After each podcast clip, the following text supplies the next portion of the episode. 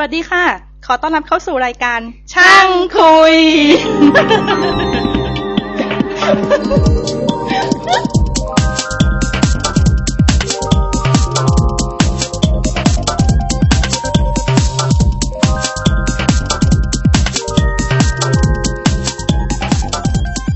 สวัสดีครับ ขอต้อนรับเข้าสู่รายการช่างคุยอีกครั้งหนึ่ง ประจำวันที่ยี่สิบหก วันนี้วันที่ยี่ห้าวันที่ยี่สิบเจ็ดวันที่ยี่สิบเจ็ดพฤศจิกายน ตอนที่สิบสิบห้าละตอนที่สิบห้าละนะครับ ก็มีผมภาสกรครับ พัฒนพงศ์ครับ ผมจ๊อบเพียทัศน์ครับโอเค ตอนที่สิบห้าละทีนี้เราก็จะมาว่าเรื่องเทคโนโลยีกันอีกครั้งหนึ่งก่อนก่อนที่จะถึงหน้านั้น เรามาพูดว่ารายการของเรามีอินดิสคิชเรามีรายการไม่หลับไม่นอนครับก่อนพูดกับหวอไปนิดนึงสั้นๆ ไม่หลับไม่นอนเนี่ย ที่จะออกอากาศในวัน วันเสาร์ที่ผ่านไปที่ผ่านมาแล้วเนี่ย จะเป็นเรื่องนวนวนิยายจีนกำลังภายใน แต่ว่ามันมันไม่ได้พูดถึงในแง่ของใครชอบไม่ชอบอะไรเท่าไหร่แต่มันเป็นการวิเคราะห์เหมือนกันเรื่องการใช้ภาษาจีน สันจีนกลาง หรือเจะแต้จิ๋วในเรื่องมังกรหยก หรือว่าในเรื่อง เออ หรือว่าแบบความแตกต่างระหว่างกิมยงกับโกเล้งอะไรทำนองเนี้ยแต่ตอนที่น่าจะสนุกกว่าคือวันเสาร์ที่กำลังจะถึงอันนั้นก็สนุกเหมือนกัน ก็ก็อันนี้ฝากเอาไว้รายการไม่หลับไม่นอน แล้วก็ เดี๋ยว วันอาทิตย์หน้าวันอาทิตย์เลยนะครับ คิดว่าเป็นวันอาทิตย์เลย ก็รอดูแล้วกันครับ ก็มีอีกรายการหนึ่งก็เจ็ดวัน ถ้าไม่หมดแรงกันไปก่อนก็ขึ้นกันเจ็ดวัน ก็จะมีอีกรายการหนึ่งขึ้นมา แต่ว่าก็ไปดูแล้วกันฮะวันอาทิตย์เป็นรายการอะไร แต่ว่าไม่ไม่ใช่รายการบันเทิงซะทีเดียว แต่ก็ไม่ได้ไม่ได้ซีเรียสจนเกินเหตุเหมือนกันอะวันนี้เราจะมาคุยเรื่องอะไรจ๊อบมาก็คุยเรื่อง PayPal ครับ ก็ที่ แต่ว่าก็ผมเตรียมมาส่วนหนึ่ง แต่ว่าจริง ๆ แล้ว พวกพี่ๆก็เสริมได้เลยนะครับ จะให้คุยเลยป่ะครับ เออ ดีไหมบอยมีอะไรจะเสริมอะไรยังไงไหมก็ก็เริ่มเลยแล้วกันก็คงเริ่มจาก PayPal คืออะไรมั้งได้ครับอะจ๊อบเริ่มเลยอ่าก็ PayPal นะครับ มันคืออินเทอร์เน็ตออนไลน์ payment นะครับ แล้วก็เอ่อเราก็เราก็เลยลองไป ใช้กันมาแล้ว พี่หงก็ลองไปสมัคร PayPal แล้วก็มาแปะ PayPal อยู่บนเว็บของช่างคุยแล้วนะฮะแล้วก็พี่หงจะลองคุยประสบการณ์นะฮะว่าไปสมัครจ๊อบลองเล่าไปก่อนแล้วกันแล้วก็ของผมก็ลองพอพี่หงสมัครแล้ว ผมก็เลยรีบไปสมัครบ้าง เพื่อจะได้เป็นสมาชิก PayPal แล้วก็จะได้จ่ายเงินออนไลน์ได้กะว่าจะบริจาคเงินให้ช่างคุย .com สักสองร้อย แต่เสร็จแล้วสมัครสมัครไปแล้วแล้วยังไงก็ไม่รู้ง่วงนอนก็เลยหลับไปก่อนที่จะจ่ายเงินให้ช่างคุยอะไอ้ต่อเอ่อแล้วก็พี่แต่ว่าพี่บอยก็มีประสบการณ์ใช้ PayPal อยู่บ้างก็จะลองจ๊อบเล่าให้ฟังนะแต่ว่าจ๊อบจ๊อบแอปเล่าพลายง่ายมากๆอะไหนๆ apply ง่ายมากก็ให้บัตรเครดิตเข้าไปแต่ว่าเออให้บัตรเครดิตเขาจะผมให้ผมผมเชื่อใจว่า PayPal มันไม่เอาเอาเงินบัตรเครดิตผมไปเบอร์บัตรเครดิตผมไปใช้ทำอะไรอย่างเงี้ย อืม แล้วก็ช่วงนี้ก็ online payment ก็ผมว่า popular นะเขามีเว็บไซต์หลายเว็บขึ้นทำออนไลน์ payment บ้าง แล้วก็ internet banking อะไรเนี่ยผมว่ามันก็เหมือนกับสำหรับผมแล้วไม่ได้อยู่ใน finance division เนี่ย ผมรู้สึกว่ามันเป็นอะไรที่ใกล้เคียงกัน ผมเป็นสมาชิกของ Internet Banking กรุงไทยเนี่ย ผมว่าผมก็จ่ายเงินค่าบริการอะไรทางอินเทอร์เน็ตได้ ผมก็จ่ายประจำตอนนั้นใส่ใช้ d t แทเนี่ยจ่ายประจำนะฮะ อันนี้ก็คือเป็น domestic ก็อาจจะขอขอเสริมนิดนึงนะครับ ก็อาจจะเป็นเรื่องที่ว่าบางคนเนี่ยอาจจะรู้สึกว่าไอ online payment เนี่ยเป็นเรื่องไกลตัว ว่าบริการพวกนี้มีไว้ทำไมแล้วก็เอาไว้ใช้อะไร แต่ว่าที่ปกติเวลาผมเล่นเน็ตเนี่ยที่เห็นถามกันเยอะๆคือเวลาเอ่อคนอยากจะซื้อซอฟต์แวร์บางตัวนะฮะหรือว่าคนอยากจะเข้าไปประมูลของใน eBay มันก็จะมีคำถามแล้วว่าถึงเวลาพวกนั้นเนี่ยจะจ่ายเงินกันยังไง ก็เนี่ยตรงนี้แหละครับที่ PayPal จะเข้ามาก็คือว่า ถ้าเกิดคุณไม่จ่ายเงินผ่านทางบัตรเครดิต PayPal ก็เป็นอีกทางเลือกหนึ่ง ซึ่งเอ่อแทนที่คุณจะต้องกรอกข้อมูลบัตรเครดิตทุกครั้งที่คุณจะจ่ายเงินหรือว่าจะซื้อของอะไรเนี่ย คุณก็สมัคร PayPal ซะแล้วหลังจากนั้นเนี่ยก็จะใช้ข้อมูลเดิม ซึ่งซึ่งข้อดีของมันก็คือว่า การที่คุณไม่ต้องส่งข้อมูลทุก ๆ ครั้งเนี่ย โอกาสที่จะถูกแฮ็กหรือว่าโอกาสที่จะถูก หรือข้อมูลหลุดไปหาหาใครเนี่ย Phishing อ่า ก็ก็จะน้อยลงหรือว่าถ้าเกิดคุณไม่เชื่อใจเอ่อ คนที่คุณจะทำธุรกิจด้วยสักเท่าไหร่นักเนี่ย PayPal ก็เหมือนกับเป็นตัวกลาง ที่จะช่วยกลั่นกรองให้คุณในระดับหนึ่งครับผมแล้วก็เออจริงๆ แล้ว online payment ผมตอนนี้ผมก็ว่ามาแรงนะเพราะเดี๋ยวนี้รู้สึกไม่อาจจะในประเทศไทยด้วยธุรกิจพวกนี้เขาจะมีทำให้ online payment จากทาง mobile phone เพราะ mobile phone เดี๋ยวนี้ก็ surf web ได้ มันก็ surf web ทาง mobile phone ประจำนะฮะ ก็ PayPal ก็มี PayPal on mobile ผมเห็นเข้าไปดูเว็บเขา แล้วก็เอออย่างในประเทศไทยเนี่ยมีไอ้เว็บไซต์ PaySby เนี่ยที่มีข่าวแล้วมีแฟนของเราส่งจดหมายมาแนะแนะนำบอกว่าในประเทศไทยก็มีนะเอ่อทำเพสบายแล้วผมลองเข้าไปดู ผมชอบชื่อเขาตั้งแต่ต้นแล้วเอ่อมีเพย์แล้วก็บายแล้วก็มีเอสเติมมากลายเป็นเพย์สบายอ่าถูกละถูกละอืมก็จะบอกว่าจอบให้จะให้ให้จอบสะกดหน่อยโอเคใช่ ฮะแล้วก็พอผมเข้าไปใน PaySbuy เนี่ย เหมือนเขาก็เป็นเชี่ยวชาญมาก แล้วก็ให้ธุรกิจบริการธุรกิจด้านเนี้ยครอบรอบตัวเหมือนกันนะเขาก็มีแปะไว้ข้างหน้าแล้วเขาได้รับอนุญาตแล้วเป็นใบประกอบธุรกิจบัตรอิเล็กทรอนิกส์อะไรเงี้ยพอคลิกเข้าไปก็เห็นมีกฎหมายเรื่องกฎหมายของอิเล็กทรอนิกส์แต่ว่ามันเหมือนกับเป็นกฎหมายของบัตรเครดิตมากกว่า บัตรเงินอิเล็กทรอนิกส์ใช่ไหมฮะจริงๆอื มมันจะคล้ายๆกันเหมือนกันนะผมว่าที่ที่จริงเดี๋ยวต้องเสริมอีกนิดนึงเอ่อ Pay PayPal เนี่ยสิ่งที่โดดเด่นของ PayPal จริงๆคือการทำให้ consumer จ่ายเงินให้ consumer ได้เพราะเพราะเพราะปกติแล้วถ้าเราไปถือบัตร credit card ตระกูลตระกูลการจ่ายเงินทั้งหมดตระจ่ายเงินออนไลน์ที่แพงที่สุดคือ credit card เนี่ยมันก็ขึ้นอยู่ว่าแต่ละคนมี credit limit เท่าไหร่ ในก้อนนั้นเนี่ยคือเราจ่ายให้กับสถาบันใช่ไหมเราจ่ายอะไรก็ตามแต่ให้กับสถาบันหนึ่งซึ่งเขาทำตัวเป็น merchant account เขาก็ตัดบัตรเครดิตไป แล้วก็เล็กลงมาก็เป็น micropayment micropayment ก็คือพวก smart card ทั้งหลายที่ใช้ตามเซเว่นอีเลฟเว่นที่เขาจะพยายามจะโปรโมทอยู่ พวกนี้ก็จะเหมือนกันก็คือจ่ายให้กับ เราถือการ์ดนี้แต่ว่าเราไม่สามารถโอนเงินอันนี้ให้กับคอน sumer อีกคนหนึ่งได้ ก็ยังต้องจ่ายเงินให้กับสถาบันก่อนอยู่ดี PayPal เป็นช่องว่างที่ทำให้ consumer จ่ายหาคอน sumer ได้วกกลับมาอีกนิดนึงเพราะนั่นนั่นนั่นคือส่วนของของว่าจ่ายให้ใคร อีกการหนึ่งก็คือว่าในส่วนของกฎหมายเนี่ยเผอิญว่าเคยได้ไปยุ่งเกี่ยวข้องกับ กับการทำบัตรเดบิตไม่ใช่บัตรเดบิต เออ เมื่อกี้พูดถึงมี credit card แล้วบัตรเดบิตอีกประเภทหนึ่งแล้วมาค่อยมาลงมาพวก smart card เคยได้แล้วทีนี้ก็มีมีส่วนเกี่ยวข้องกับการทำบัตรที่เป็นประเภทแบบว่า prepaid พวกนี้นี่แหละเรื่องมาใช้กับ micropayment สมัยทำงานที่เก่าเนี่ยเคยเป็นตัวแทนไปคุยถึงได้รู้ว่า เอ่อที่ต้องมีกฎระเบียบอะไรทั้งหลายเนี่ย เพราะว่าหนึ่งทางธนาคารแห่งประเทศไทยเขามีข้อที่เขาจะต้องดูอยู่เหมือนกันว่า วันดีคืนดีเนี่ย มีใครสักคนหนึ่ง บอกว่าเขาขอเงินโฟลดทุกคนโอนเงินไม่ได้เขาแล้วเขาเอาเงินก้อนนี้ทำหน้าที่แทนแบงก์แล้วไปจ่ายใครก็ได้ กรณีนี้ธนาคารมีความรู้สึกว่ามันอาจจะใครเป็นคนหนึ่งกำลังฉีดเงินเข้ามาในระบบหรือเปล่า มันฟรอดเข้ามาได้ เงินในระบบธนาคารไม่ไทยจะรู้ว่าเงินบาทในประเทศไทยมีอยู่เท่าไหร่ เพราะฉะนั้น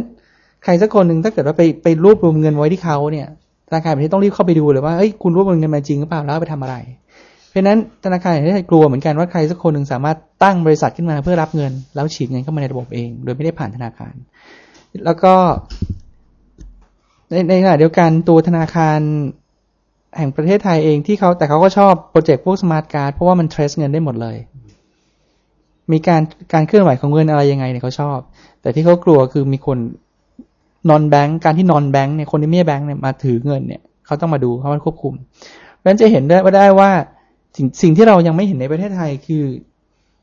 ที่เห็นง่ายๆ คือโทรศัพท์มือถือเนี่ยทำไมคนที่ถือโทรศัพท์มือถือคุณสามารถจริงๆในทางปฏิบัติในในทางทฤษฎีคุณเติมเงินใส่โทรศัพท์มือสองหมื่นก็ได้ใช่ปะเติมเช็คสองหมื่นแล้วก็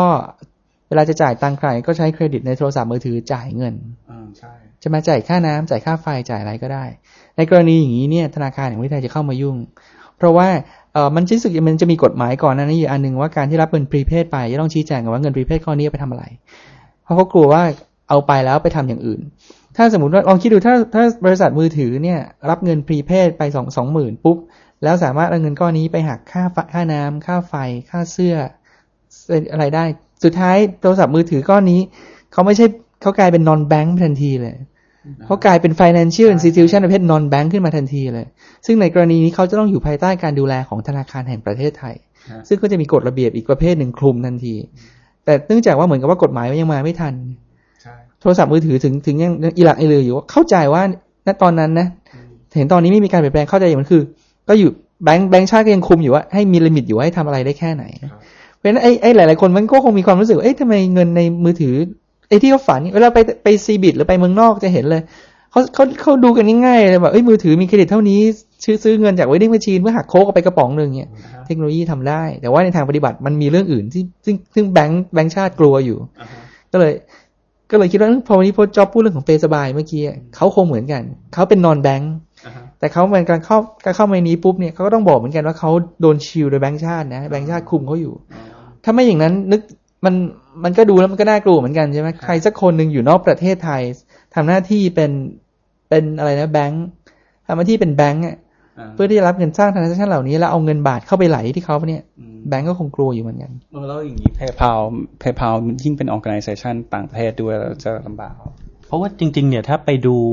ในไปค้นหาข้อมูลรายละเอียดของ PayPal ซึ่งเข้าใจว่าเดี๋ยวจอบจะพูดถึงเนี่ยมันจะมีเรื่องการที่ PayPal เป็นคดีความ แล้วก็การที่คนที่ออกมาต่อต้าน PayPal ซึ่งประเด็นหนึ่งที่เขาโจมตี PayPal ก็คือมันเป็น non bank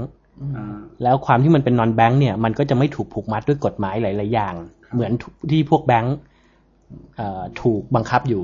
อันนี้อาจจะเดี๋ยวเก็บไว้พูดตอนหลัง ไม่เป็นไร เออคือเราเราก็เราก็พูดเท่าที่เรารู้อะไรที่เราไม่รู้แล้วใครรู้ก็ก็มาบอกเรา เพราะถ้าการที่ไม่รู้แล้วก็ไม่กล้าพูดว่าเราไม่รู้เนี่ย มันก็จะทำให้สังคมไม่เกิดภูมิปัญญาเกิดขึ้น คือพูดออกไปเลยไม่รู้ เราก็บอกให้คราวหน้าใครรู้ก็ช่วยมาบอกมา มันเป็นเรื่องธรรมดา คือเห็นฟังในรายการอินเทอร์เน็ตเหมือนกันฝรั่งก็พูดเฮ้ยอันนี้ไม่รู้ แล้วบางทีคนฟังในเก่งมากเลยอธิบายเป็นเรื่องเวลาแล้วก็มาเล่าต่อไม่เป็นไรหรอก เจ้าก็บอกอันนี้จะอันนี้เจ้าไม่อ่านมาหรือไม่ไม่รู้มาก็ไม่เป็นไร เจ้าอะแต่จริงๆแต่จริงๆแล้วเรื่องที่พี่ปอยพูดเมื่อกี้ผมอ่านมานิดน้อยนิดเดียวผมดูหัวข้อแล้วผมไม่ได้อ่านรายละเอียดหรอก แต่ไม่เป็นไรจ็อบก็พูดอะในจ็อบเตรียมอะไรมาต่อ อ๋อแต่ถ้าจะพูดเรื่องเอ่อว่า PayPal คืออะไรแล้วออนไลน์แบงกิ้งอะไรเงี้ย ก็บริษัทที่ใกล้เคียงก็มีจะขอคุยเรื่อง Pay สบายนิดนึงที่ผมเห็นเขามีอันนึงก็ที่ชอบเหมือนกันว่าเขาสามารถเราสามารถเดี๋ยวนี้บริจาคเงินออนไลน์ให้กับ organization ต่างๆ ได้โดยผ่าน Pay สบายได้บ้างอย่าง Thai Red Cross เงี้ยเขาก็ เห็นมีปุ่ม donate ให้ Thai Red Cross ผ่านทาง Pay สบายหน้า Pay สบายครับด้านล่างเขาก็มีแบบแบงค์ทุกแบงค์เลยนะ โลโก้แบงค์สงสัยจะโคกันหมดแล้วไม่รู้โคอะไรกันบ้างเรื่องความช่วยเหลือของแบงค์ครับถ้าอันนี้คือในโดเมสติกถ้าในต่างประเทศเนี่ยผมก็ไม่ค่อยได้ดูหรอกจริงๆแล้ว อ่านคร่าวๆก็รู้สึกว่าถูก PayPal เนี่ยกลืนหมดละ แต่ว่าอย่างผมอ่านคร่าวๆดูเหมือน Alta Vista เขาเริ่มทำก่อนตั้งแต่ปี 1997 แล้ว PayPal เริ่มประมาณปี 2000อืมอะแล้วไงต่อ อันนั้นก็คือจะหมดในเรื่องเกี่ยวกับเรื่องออนไลน์ payment ที่ผมเตรียมมาฮะก็ถ้าจะพูดเรื่องต่อไปก็เป็น interesting issue ของหรือจะพูดเรื่อง history ของ PayPal นิดนึงก่อนดีกว่านะครับ ก็ก็ดูมาเนี่ย history ของ PayPal ก็ต้องอาจจะต้องเริ่มถึง World Wide Web ก่อนว่า แต่ผมจะไม่พูดถึง co-founder ของ PayPal ผมอ่านชื่อเราไม่รู้จักเลยอะถ้า World Wide Web เนี่ยก็เริ่มปี 1990 ใช่ไหมครับ แล้วจากนั้น develop มาปี 1997 Alta Vista เริ่มทำออนไลน์ payment เป็นบริษัทแรก ซึ่ง Alta Vista เนี่ยเขาก็ใช้ได้นะ เป็นแบบ search engine แรก ๆ ของ ของโลกเหมือนกันจากหลังจากพวกเขาเริ่ม search engine ประมาณปี1995ไอ้พวก Lycos Infosys อะไรเงี้ย1994เนี่ยใช่ไม่รู้แต่คนจริงอยู่หรือเปล่าไม่รู้เยอะเลยใช่เล็กเยอะเอ่ออัลทาวิสตาก็พยายามออก Product อะไรมาบ้าง เหมือนกับเอ่อไอ้ Bubble Bubble Fish นะตอนนั้นแต่ก่อนนี้ผมก็ใช้ประจำแต่ตอนนี้ก็เป็นใช้ Google Google Translation อีกฮะแต่ถ้าจำ ไม่ผิดเออใช่ founder ของ Alta Vista ตอนนี้ก็ย้ายไปอยู่เหมือนกับไปย้ายไปอยู่ Google แล้ว ไม่รู้เนี่ยโอ้โหไม่รู้ไม่ใช่ founder แต่ว่าคนที่ทำผู้ร่วมก่อตั้งผู้ร่วมผู้ร่วมทำเทคโนโลยีพวก translation เนี่ยก็ครับผมก็อย่าง Altivista เขาทำ Search Engine ปี 1995ฮะ Google ทำปี 1998 แล้วก็ Altivista ทำเรื่องออนไลน์ Payment ปี 1997 แล้วอีก3ปีต่อมาก็มีเอ่อ PayPal นะฮะ PayPal จริงๆก็เป็นการ merge ระหว่างสองสองบริษัท บริษัทอะไรจำไม่ได้แล้วไม่อ่านแล้วไม่คุ้นนะฮะ X x.com ซึ่งเออซึ่งซึ่งมันก็มีบอกเกตด้วยว่า อันนี้เป็นหนึ่งในไม่กี่บริษัทที่ URL เป็นอักษรตัวเดียว ก็มีแค่ยี่สิบมีแค่ยี่ x.com เลย x.com ตอนนี้อืม PayPal ก็ยังใช้ URL ตัวนี้ได้อยู่อ่าแต่แต่นึกถึงไปนะ ตัวอักษรอังกฤษมียี่สิบสี่ตัวใช่ไหมฮะ มันอาจจะเป็นยี่สิบหกมันโทษทีครับมันมันอาจจะมี x.net ก็ได้นี่อ่าใช่ไหมโอเค x.co.th มาเปิดกันไหมฮะ เปิดมีคนเปิดไหมไม่ยัต้องงต่อเอาเรื่องนี้ก่อน แล้วก็แต่ถ้าเป็น x.co.th อาจจะไม่ใช่อะไร คนที่เข้ามาจะเป็นกลุ่มลูกค้าอีกกลุ่มหนึ่งใช่ อ่า โอเคฮะ ก็ แล้วก็ PayPal ตอนนี้พอเปิดเมื่อปี 2000สองปีถัดมา แบบธุรกิจมันดีมาก eBay ก็ซื้อไป eBay เขามีธุรกิจออนไลน์ payment เหมือนกัน แต่ว่าไม่มีคอยสู้ PayPal ไม่ได้ คนไม่ได้จ่ายเงินผ่าน eBay ของ eBay เท่าไหร่อะก็เลยซื้อ eBay ซะเลยสุดท้ายก็ซื้อซะเลยแล้วซื้อเราซะเลยเออง่ายกว่า แล้วก็มันจะมีเกร็ด เล็กเกร็ดน้อยนิดหนึ่งตรงที่แม็กเวดแมนซึ่งเขาเป็น CEO ของ PayPal เอ้ยของโทษของ eBay เนี่ยเขาเล่าให้ฟังว่า ตอนที่เขาไปซื้อบริษัท PayPal เนี่ยทำนองว่าตอนแรกไปดูนะครับ ถ้าเกิดใครสนใจให้ไปดูในใน Stanford Graduate School of Management อะการไอ MBA ของ Stanford เนี่ยเขาจะมีวิดีโอใครมาพูดที่เขาเขาจะมีวิดีโอบันทึกแล้วก็ไปไปดูเขาถ่ายให้ดูฟรีMeg Whitman บอกเลยบอกว่าตอนที่มาตอนที่เขาจะไปซื้อ PayPal เนี่ย สมมติว่าครั้งแรกบอกว่า อะให้สามร้อย US dollar PayPal บอกห้าร้อยแม่ก็กูไม่คุย ต่อมา Meg Whitman เดินไปใหม่ โอเคให้ห้าร้อยกูจะเอาแปดกูก็เลยไม่คุย พอรอบที่สาม Meg Whitman เดินไปบอกว่าเอาหนึ่ง billion กูจะเอาพันสองงั้นกูก็ไม่คุย ครั้งที่สามบอกว่า อ่า กูถ้าจำไม่ผิด อาจจะผิดก็ได้ว่าอ่าพันแปดกูจะเอาสองพันเออสองพันก็สองพันเอามึงเอาเออ คือเขาไม่ไม่เป็นพูดด้วยอารมณ์นี้เลยนะแบบเฮฮามากเลยคือบอกสุดท้าย eBay ต้องยอมแพ้ คือเสนอราคาไหนมาซื้อเลยจบแล้วก็ eBay ก็ซื้อ PayPal ไปแล้วเขาก็บอกว่า มันเป็นเป็น strategic เอ้ยมันเป็น strategic partner จริงๆคืออันเนี้ยมันค่อนข้างตรง ระหว่างระหว่าง eBay กับกับ PayPal จริงๆมันเสริมกันพอดีแล้วก็เพราะว่าจริงๆคนมาจ่ายเงิน eBay ส่วนใหญ่ก็จ่ายผ่าน PayPal แล้วแล้วจริงๆมันก็คือ consumer หรือ consumer จริงๆอะอะแล้วยังไงต่อก็เรื่องเมื่อกี้ พี่บอยพูดถึง x.com ทำให้ ผมว่ายื่นไม้ให้ด้วย ผมว่าพี่บอยเนี่ยเอ่ออ่านจากวิกิพีเดียเหมือนกันใช่ไหมใช่ครับ แหล่งแรกแหล่งแรกที่เข้าไปหาข้อมูลเลยก็คือวิกิพีเดียซึ่งมันก็บอกว่าก็บอกเหมือนอย่างที่จ๊อบเล่ามาเนี่ยแหละว่ามันมาจากสองบริษัทรวมกัน ที่จำได้เพราะว่าที่จำได้บริษัทหนึ่งว่าเป็น x.com เพราะว่าชื่อมันแบบใช่อืมช่างช่างจดทะเบียนได้ทันอ่า ไม่งั้นแต่มันยังอาจจะเหลือ z x y z ใช่ไหมผมว่าตอนนี้ไม่เหลือแล้วล่ะไอ้พวกตัวเดียวๆเนี่ยหมดแล้วล่ะตอนนี้ เออก็วิกิพีเดียนี่ตอนนี้ผมก็รู้ว่ามันเป็นอะไรที่ยิ่งใหญ่เหมือนกันนะชวช่วงนี้ผมว่าไม่รู้ว่าจะเป็น next topic ได้ไหมหรืออาจจะเล็กเกินไปหรือว่าเราไม่รู้จะพูดอะไร ผมว่าได้ผมว่าได้ก็อาจจะเป็นหัวข้อถัดไป ซึ่งจริงเราเคยอัดกันไปแล้วครั้งหนึ่งแล้วล่ะ แต่ว่าตอนนั้นมันเป็นตอนช่วงทดลองก็คงยังไม่ได้ออกสักเท่าไหร่ครับเอากลับมาพูดอีกทีผมว่าก็ดี เพราะว่าเอ่อคนส่วนใหญ่จะรู้จักกันแค่ Google ฮะหาอะไรก็เข้าไปหาใน Google ซึ่ง Google เนี่ยมันมันเป็นเหมือนแค่สมุดหน้าเหลืองอะ่ะ มันไม่ได้บอกข้อมูลรายละเอียดอะไรในนั้น ซึ่งวิกิพีเดียเนี่ยเป็นอะไรที่ใหญ่กว่าเยอะแล้วก็ดีกว่าเยอะ เดี๋ยวเดี๋ยวรอบถัดไปรอบถัดไป ก่อนที่จะคุยเรื่องเทคโนโลยีก็เรื่องคุยเรื่องเรื่องอะไรน่าสนใจทั่วไปของ PayPal กันดีกว่าอย่างเช่นผมก็จดสถิติมาว่าอย่างคนใช้ PayPal กันเยอะ เมื่อปีที่แล้วเนี่ย เงินผ่านเงินสดผ่าน PayPal 20เอ่อเขาเรียกว่า27,000 ล้าน US ดอลลาร์แต่แค่ปีนี้เอ่อ quarter แรก quarter เดียวก็เก้าเก้าพัน ล้าน US ดอลลาร์แล้ว ซึ่งถ้ายังทำสถิติอย่างนี้จะไปเรื่อยๆ จนสิ้นปี 2006 เนี่ย ก็จะมีเงินผ่าน PayPal 36 เอ่อ 36,000 ล้าน US ดอลลาร์มากกว่าปีที่แล้วถึง 9 9,000 ล้าน US dollar ถ้าหัวข้อหนึ่งก็หัวข้อตะกี้ที่พูดกันไปเรื่องปัญหาของ PayPal เพราะว่าอย่างที่หงพูดไปแล้วเรื่องข้อดีของ PayPal ที่ว่าเป็นทำให้ consumer จ่ายเงินกับ consumer ได้ โดยตรงคือคือไม่เชิงโดยตรงอะก็คือจ่ายผ่าน PayPal แต่ว่าเป็นวิเป็นช่องทางหนึ่งในการจ่ายเงิน ระหว่างคนสองคนที่สมมติ เราอยากขายของมีคนหนึงอยากซื้อ แล้วจะจ่ายเงินกันยังไง คนหนึงอยู่อเมริกาคนหนึงอยู่ประเทศไทย อันนั้นก็เป็นข้อดีของ PayPal ทีนี้มันก็มีข้อเสียของ PayPal เหมือนกัน แต่ว่าข้อเสียของ PayPal เนี่ยเท่าที่เข้าไปอ่านดูในในมันก็จะมีเว็บเลยนะที่เป็นแบบเอ่อด่าอะไรด่าแล้วก็ PayPal suck เออ com ใช่ใช่ ซึ่งมองแง่หนึ่งตัวนั้นเนี่ยเขาก็บอกว่าเขาทำหน้าที่เหมือนกับเป็นพวกสคบก็คือเขาปกป้องผลประโยชน์เพราะว่า PayPal เนี่ยมีมีช่องโหว่หรือมี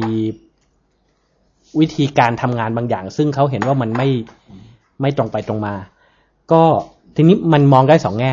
คือคนที่เข้าไปเกี่ยวข้องกับ PayPal เนี่ยจะมีสองฝ่าย คือคนซื้อกับคนขาย PayPal เนี่ยค่อนข้างปกป้องคนซื้อ ก็คือถ้าเกิดสมมติคุณไปซื้อของอะไรสักอย่างจากผ่านทาง PayPal แล้วจ่ายเงินผ่านทาง PayPal เนี่ย คุณจะได้รับการปกป้องค่อนข้างมาก โดยเฉพาะอย่างยิ่งถ้าเกิดคุณจ่ายผ่านบัตรเครดิต เพราะว่าถ้าเกิดคุณไม่พอใจหรืออะไรเนี่ย คุณสามารถปฏิเสธการจ่ายได้ แล้วทางบัตรเครดิตเขาก็จะใช้ชาร์จแบ็กกลับไปที่ที่ทางคนขาย ปัญหาจะอยู่ตรงนี้แหละว่าทางคนขายเนี่ยกรณีที่เกิดปัญหาขึ้นก็คือว่าคนขายเนี่ยเขารู้สึกว่ามันไม่แฟร์กับเขาเพราะว่าวิธีที่ PayPal ทำก็คือว่า ถ้าเกิดมีกรณี chargeback กลับมาเนี่ย PayPal จะ freeze account นั้น ก็คือว่าถ้าเกิดสมมติคุณขายของไปชิ้นหนึ่งคุณได้เงินเข้ามาร้อยเหรียญแล้วเกิดมีการเอ่อลูกค้าได้รับของไปแล้ว อาจจะเคลมว่าของที่ที่ซื้อไปเนี่ยไม่ตรงกับที่เขาต้องการจะซื้ออ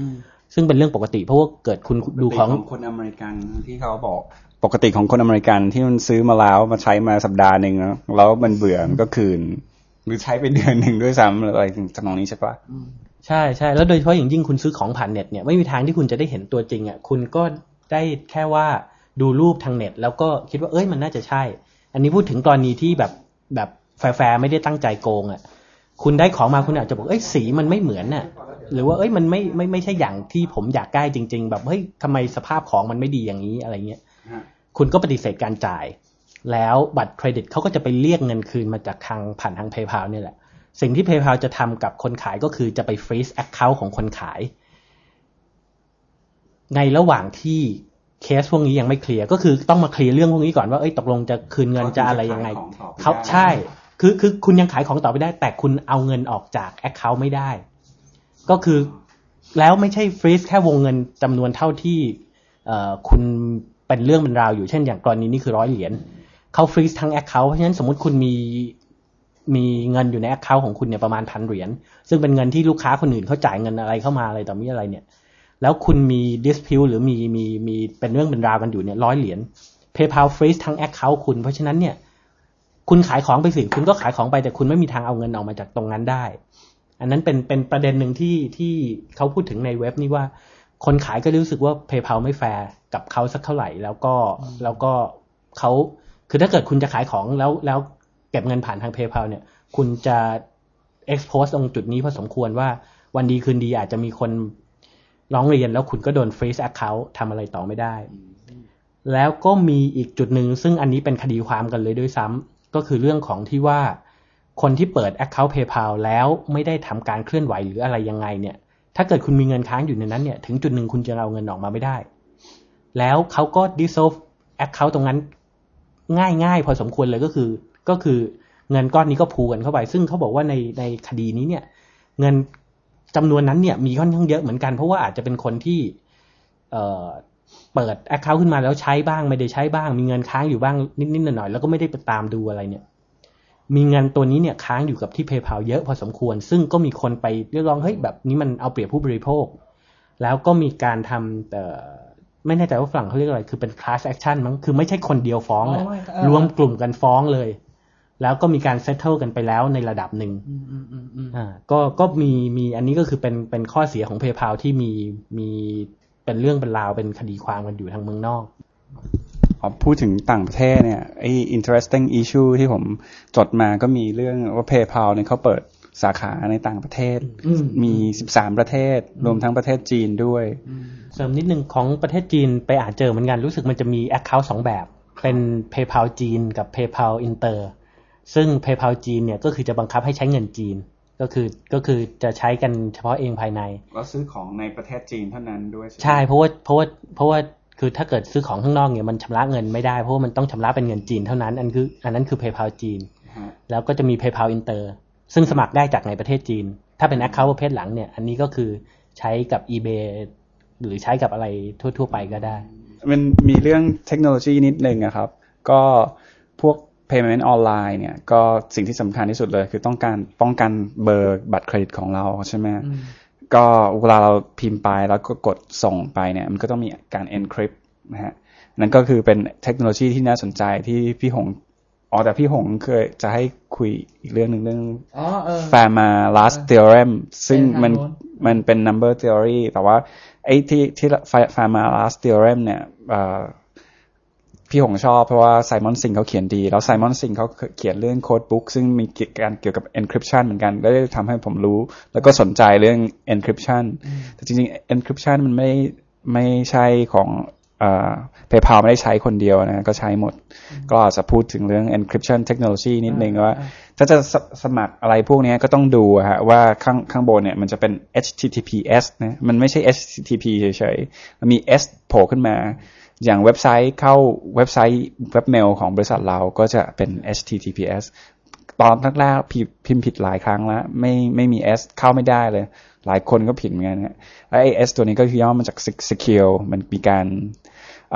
ใช้ secure socket layer อะไรเงี้ย transport layer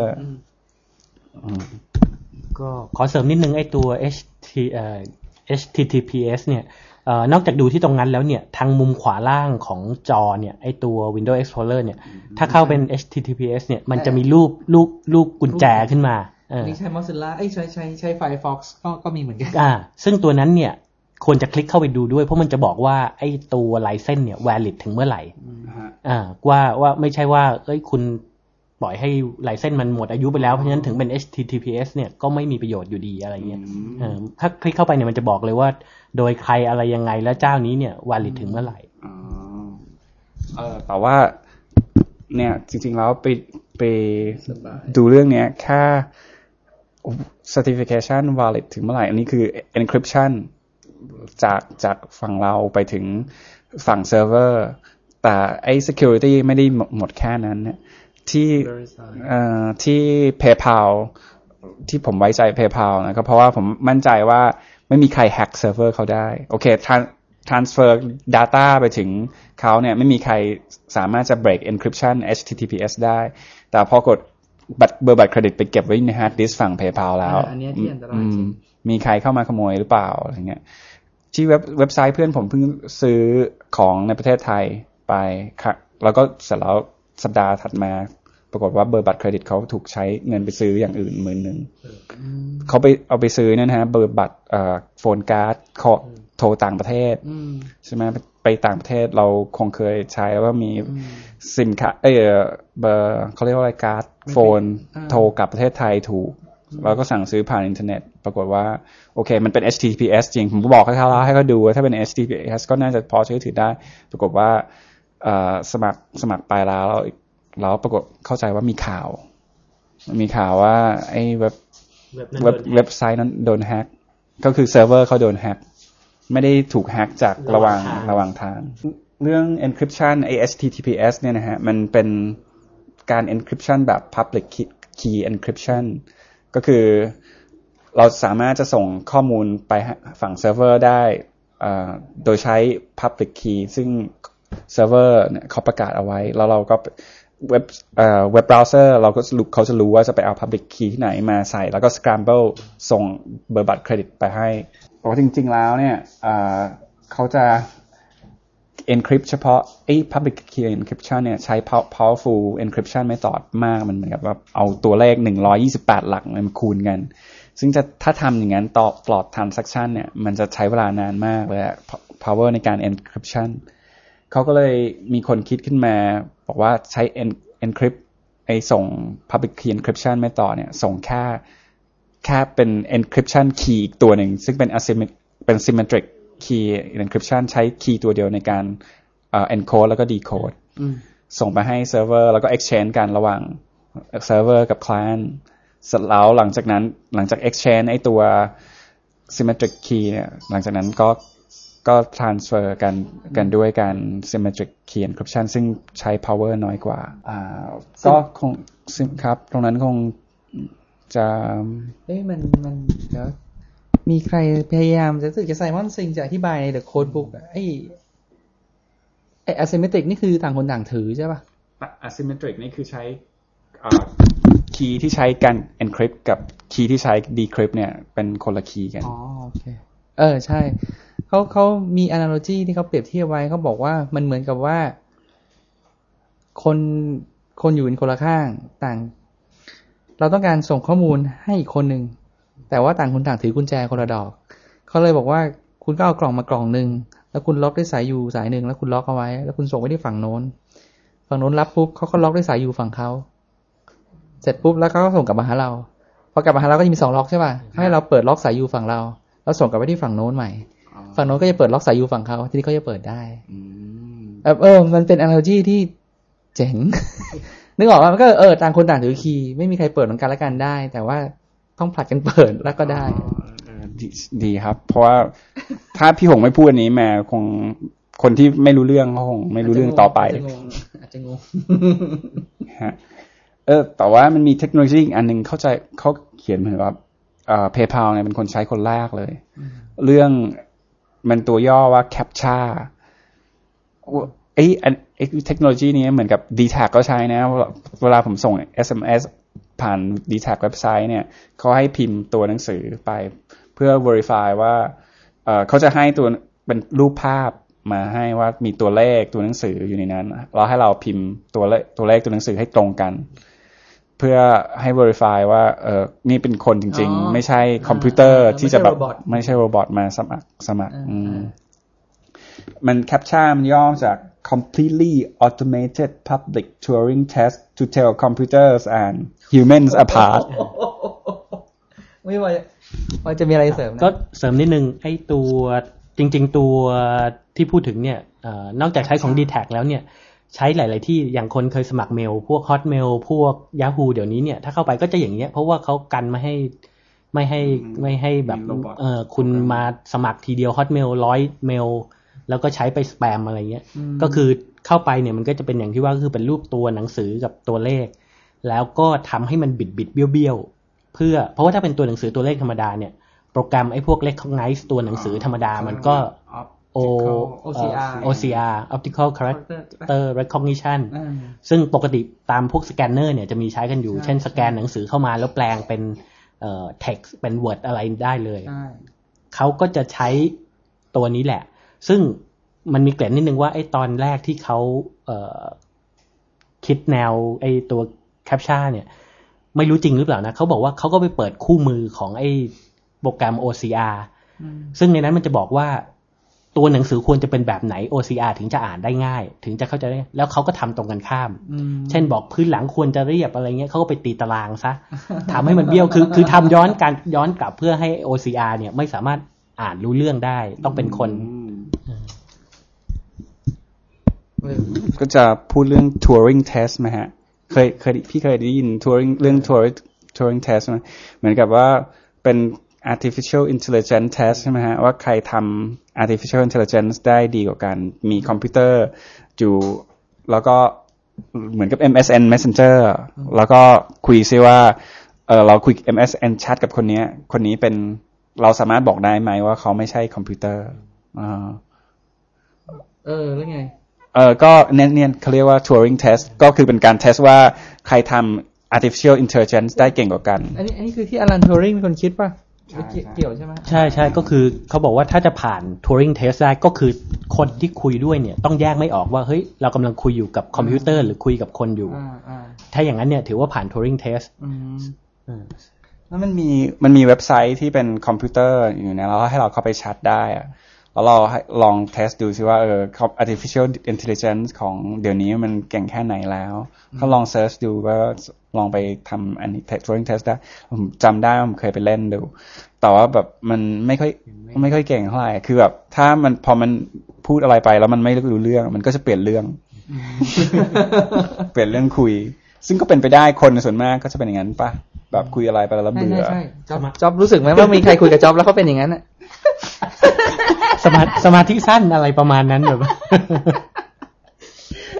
อะอะเดี๋ยว ทั้งหมดที่เราพูดเนี่ย คือเป็นเรื่องที่เกี่ยวกับสิ่งที่ PayPal มา apply ใช้ใช่ไหมกลับกลับมาที่ PayPal ก่อนอะจะบอกว่าอะไรนะมาเปล่าคือกำลังจะบอกว่าไอ้ CAPTCHA เนี่ยคือก็มีบอกเอ่อเหมือนกับว่า PayPal เป็นเจ้าแรกที่เอามาใช้ แล้วหลังจากนั้นก็ฮิตก็เลยใช้กันมาอย่างพวก Yahoo พวก Hotmail อะไรเงี้ยก็เอาตัวนี้มาใช้เหมือนกัน หรือตามเว็บทั่วๆไปที่มีเปิดให้สมัครสมาชิกกันแหละเออก็จะเอาตัวนี้มาใช้ใช่ โอเคสำหรับอาทิตย์นี้ก็คงจะหมดสำหรับเปลี่ยนแต่เพียงแค่นี้ทีนี้ ผมบอกไว้ก่อน ตัวผมเองในภาสกรเนี่ย ซึ่งมีหน้าที่ทำตรงเว็บกับ XML เนี่ย มีมีแขกมาเยี่ยมเยือนจากต่างประเทศในวันอาทิตย์ที่สามธันวาคม ผมไม่แน่ใจว่า จะสามารถอัปเดตข้อมูลได้เร็วขนาดไหน ข้อมูลคุยคุยเต่าเนี่ย ที่พูดถึงเยอะเพราะมันมันเพราะมันมีมันมันมีเนื้อหาเออคุยคุยต่อเนี่ยผมมีลากยาวได้ถึงปีใหม่ละมั่นใจ ช่างคุยเนี่ย ผมก็คิดว่าเราเราทำได้ถึงประมาณปีใหม่โดยไม่มีปัญหา Indies Kitchen เนี่ยผมไม่แน่ใจว่าอ่าว่าคุณคุณ Indies Girl มีมีคือถ้าคือสมมติที่ผมคุยอย่างเดียวอย่างคุยคุยต่ออย่างตอนนี้ผมบอกว่ามีข้อมูลถึงปีใหม่เนี่ยหนึ่งอาทิตย์ข้างหน้าเนี่ยผมทำได้เลย ผมไม่ต้องกลัว ถึงเวลาผมอัปโหลดอัปโหลดอัปโหลด แต่ Indies Girl เนี่ยถ้าเกิดเทปมาถึงข้างหน้าละมาถึงข้างหน้าผมวันจันทร์อย่างเงี้ผมอาจจะไม่แน่ใจผมจะทันอัพขึ้นวันอังคารทันหรือเปล่านั้นเองของของหมอจิ๋วของพี่จิ๋วกับหมอรัฐเนี่ยก็ผมก็กลัวมีปัญหาเหมือนกัน ถ้าถ้าแมทเทียลมันยังอาทิตย์ต่ออาทิตย์ผมกลัวจะช้า แล้วก็ช่างคุยสถาบันนี้ก็ไม่ต่างกัน อยู่ในสถานการณ์ที่แบบว่า มันก็อาทิตย์ต่ออาทิตย์ผมกลัวทำไม่ทัน คือถ้ามีขาดตัวบกพร่องก็ก็อย่าว่ากันแล้วกันครับ ก็สำหรับเทปนี้ ก็คงมีแค่นี้มั้งนะครับ ถ้ายังไงก็ขอบคุณมากที่แนะนำแล้วก็รู้สึกดีจริง ๆ นะที่เริ่มเห็นแฟนๆ บางท่านเอาเอา w w w ช่างคุย .com ไปไว้ในลิงก์ที่เขาแนะนำอะ เพราะมีมีจากนั้นมาก็ไม่น้อยเหมือนกัน ก็คือเหมือนกับว่าเป็นบล็อกส่วนตัวของใคร เขาก็ไปบอกว่าเขาก็แนะนำเว็บนี้นะ แล้วก็มาคือเห็นเห็นเห็นพอสมควร ก็ขอบคุณมากครับสำหรับอาทิตย์นี้นะครับ เจอกันอาทิตย์หน้าครับ สวัสดีครับ สวัสดีครับ สวัสดีครับ